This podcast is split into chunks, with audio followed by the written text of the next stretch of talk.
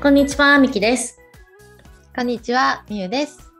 ハッピーインフィニティへようこそ。はご覧いただきありがとうございます。ーい。はーい、始まりました。さはーい。ちょっと今日は運気についてのご質問の方をお答えしていこうかなっていうふうに思います。あ、はい。はい。はい今日はですね、えー匿名の方から、えーご質問の方をいただいております。はい。えっと、ご質問の方が、えー自分の運の流れを良くするためにはどうすればいいですか？っていうことなんですけれども、はいい。みきさん、いかがですかね？あそうですね。運気の流れを良くするなんですけれども、気を運ぶっていう風に書きますよね。なので、気だと思うんですね。この気のエネルギーのことだと思うんですね。で、これがまあ、滞っている時とうまく流れている時っていう、まあそういう感じだと思うんですけれども、気って、あの、まあ自分の気っていうのもありますけれども、他人の気っていうのもあったりすると思うんです。なので、あの、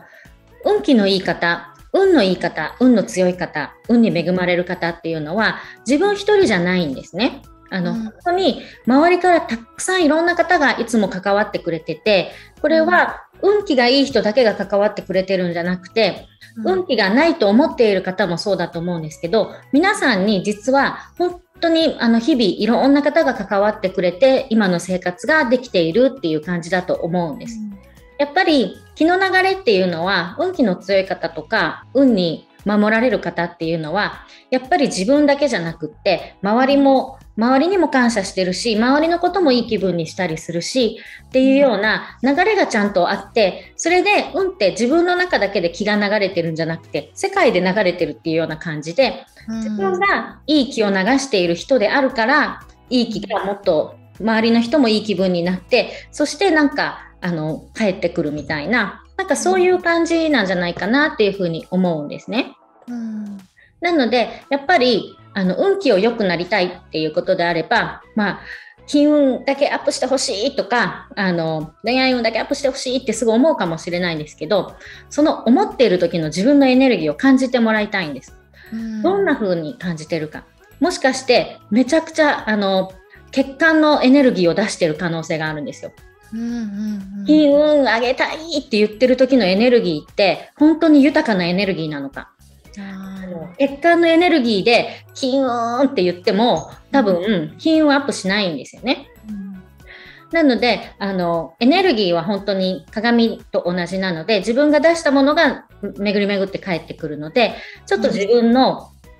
あの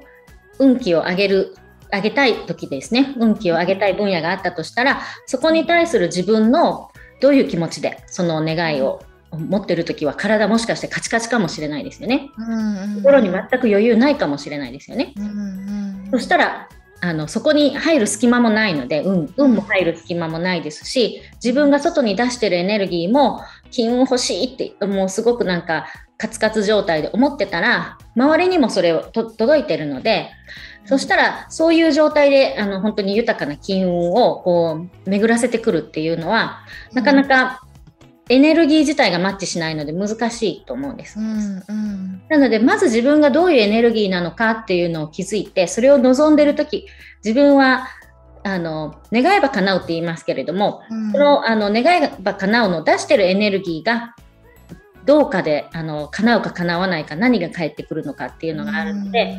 願えば叶うを血管のエネルギーから願ってても血管には血管のエネルギーが返ってくるっていう感じで、うん豊かさには豊かさのエネルギーなので与える人に自分がいいエネルギーを与える人になるみたいな。そうすると、うん。本当に金運とかだけじゃなくてあの金運って必ず人が運んできてくれると思うのでうんなのでそういう人の流れができてきてあこの人といたら気持ちがいいなそうすると人間関係も良くなってきたり生活も変わってきたりとか、まあ、いろんなところが変わってきてやっぱり運があのいい人はそういうところの流れっていうのがあのあるのかなとなんか一緒にいてて楽しいなとかやっぱりうん。あの一緒にいてて気持ちいいなとかそういう人たちってやっぱりすごく幸せそうですし幸せそうな環境に囲まれてますし、うんでも幸せそうな環境にいるから幸せなのでではなくてその人が幸せなエネルギーを出してるから幸せながの環境が周りに整うっていうそういう逆説なあの気が私はすごくしてます。うんなるほどなるほど。なんかその幸せのエネルギーをこう自分から出すためになんかどうしたらいいのかなって思う方もいると思うんですけれども、なんかミキさんやってることとかあります？そうですね。やっぱり、あの願いを、あのこう、願、叶えたいこととかがありますよね。うん。そういう時とかって、それを、あの本当にどういうエネルギーで願ってるのかなっていうところをちょっと着目したりして、そうすると、うん。結構もう心の余裕がないみたいな時もあったりするんですよね。うんうんうんでそうなると絶対うまくいかないので何でもねあの物でもそうですけどこう力ずくで何かやったら壊れたりするじゃないですか、なのでそういうエネルギーに気づくこととあとやっぱりうん。感謝ノートとか。うん。感謝のノートをつけてこの一日ほんとちっちゃいことでもいいので感謝を書き出したりとかするとか、えーあと感謝ができない時もあると思うんですけどそういう場合は感謝ができなくて全然大丈夫なのでうん。自分の思いを書き殴るみたいな、うんうん嫌だったこととか自分のなんか思いをバーって書き殴ってみてこう感情を外に出すっていう作業がまず必要っていう場合もあるかなと思いますね。うん。なるほどなるほど。うん。みゆさんはどう思いますか？うん、そうですね。まあ運気確かにね私も本当にこう運がねこう流れるのが本当運気だと思うんですけれども、そうですね。うん。気で言うと私も最近こうなんか気のセラピーを受けたりとかしうんていろいろ自分でも感じるところあるんですけれどもやっぱり本当自分の中の気の流れが良くなると結構いろいろ状況が良くなるんですよね。うんうんうん、で私が特に思うのは気の流れを良くするためにあの気の滞りうんがあるところをこうなんだろうな除去していくといいかなっていうふうに思うんですよね。うんうん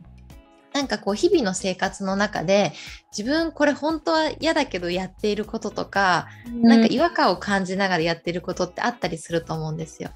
でそれをなんか、うん、我慢しようとかなんか実際こうだからなんかまあもうちょっと頑張るかとかなんかそういう感じでやってるとやっぱりそこにこう滞りができちゃってなんかこう流れるものが流れないっていうような感覚があるんですよね。うんですね。で私自身も自分がすごいこう今まででこうじ運気のその流れがぐわーって変わった時があったんですよ。はいはい。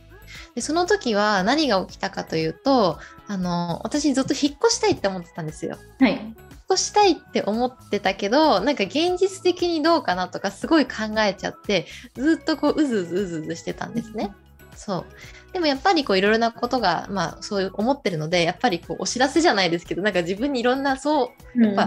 引っ越したいって思わざるを得ないことが起きたりとかした時にあやっぱり引っ越そうって思った時にその時もあの本当に引っ越せるか現実的にどうかっていうのは100%じゃなかったんですいろんな現実的な意味で。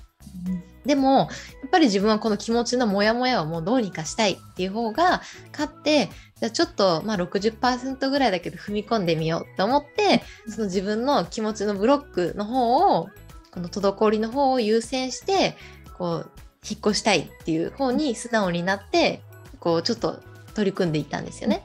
そしたら、まあ、実際に本当にあの引っ越せる状況になったしお家も見つかってなおかつその引っ越した後もういいことがもう起きまくったんですよ。すごい。うん。そう本当になんかもうちょっとしたことそれこそこう引っ越しのちょっとした手続きとかなんか物がないとかいうのもあなんかちょうどこれ買いに行ったらあれも一緒にあったとかもそうですしなんかお仕事のこととかも新しいお仕事が入ってきたりとか収入面でも本当変わって、あこれだったら本当に引っ越して大丈夫だったなっていう状況が後から来たりとか。はい。そう。なんか本当にそういうことが起きたのでああそこで素直に自分のこの気持ちの滞りですよね。気の滞り。気持ちの滞りをこのなんだろう。流すために自分に素直になってよかったなって思ったんですよ、うん。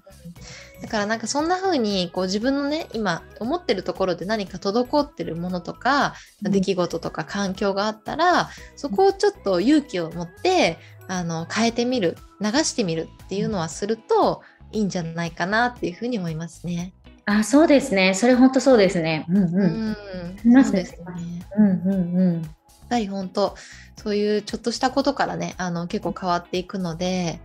やっぱりあの気ってなんか見えないものだけどあなんか巡ってるんだろうななんて思ったりしますね。そうですね本当に。うん、うん、なんか例えばこの私この間携帯電話をあの、ハッキングされてしまってで番号を変えざるを得なくなってしまって、はい、すごいずっと使ってた番号だったんですけど、変更したんですね。もう15年ぐらい使ってた番号だったんですけど、うんうん、その時に連絡先を、あの削除したんですよ。なんていうかもう15年分の連絡先が入ってたのでそれをもう今連絡取ってる人だけに削除したらすっごいちっちゃいリストになったんです。うん。そしたらなんでかわかんないですけどすごい気持ちがさーってなんか晴れてきて。あ、うん、無意識にあのこういうなんか連絡帳にいっぱい入ってただけなんですけど、うん、無意識になんかこれなんか抱えてたんだなみたいな。あなるほどでもちろんその人たちは連絡できないんですよねもう私番号持ってないので。うんうんうん、でまあ全然連絡取ってない方たちばっかりだったんですけどだから全然連絡も多分来ないと思うんですけど、うん、それだけでもなんかやっぱり無意識のなんか抱えてたものっていうのがなんかファーってなくなった気がしました。うんなるほど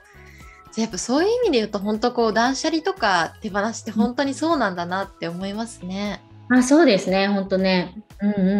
うん。ね、でもその番号リストってこうある意味オンラインじゃないですか。はいはい。でもなんかやっぱオンラインのものでもそうやってなんか断捨離すると、うん、なんかこう運気が変わるんだなっていうのは面白いですね。あそうですね。うんうんうんうん。すっきりしました。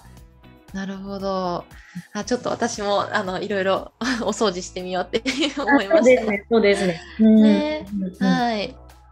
ぜひね、皆さんもなんか、あの、いろいろね、あの、運気の流れ良くする方法ってあると思うんですけれども、まあ、今日のお話がね、少しでも参考になったらと思います。はい。はい、ご質問ありがとうございました。ありがとうございました。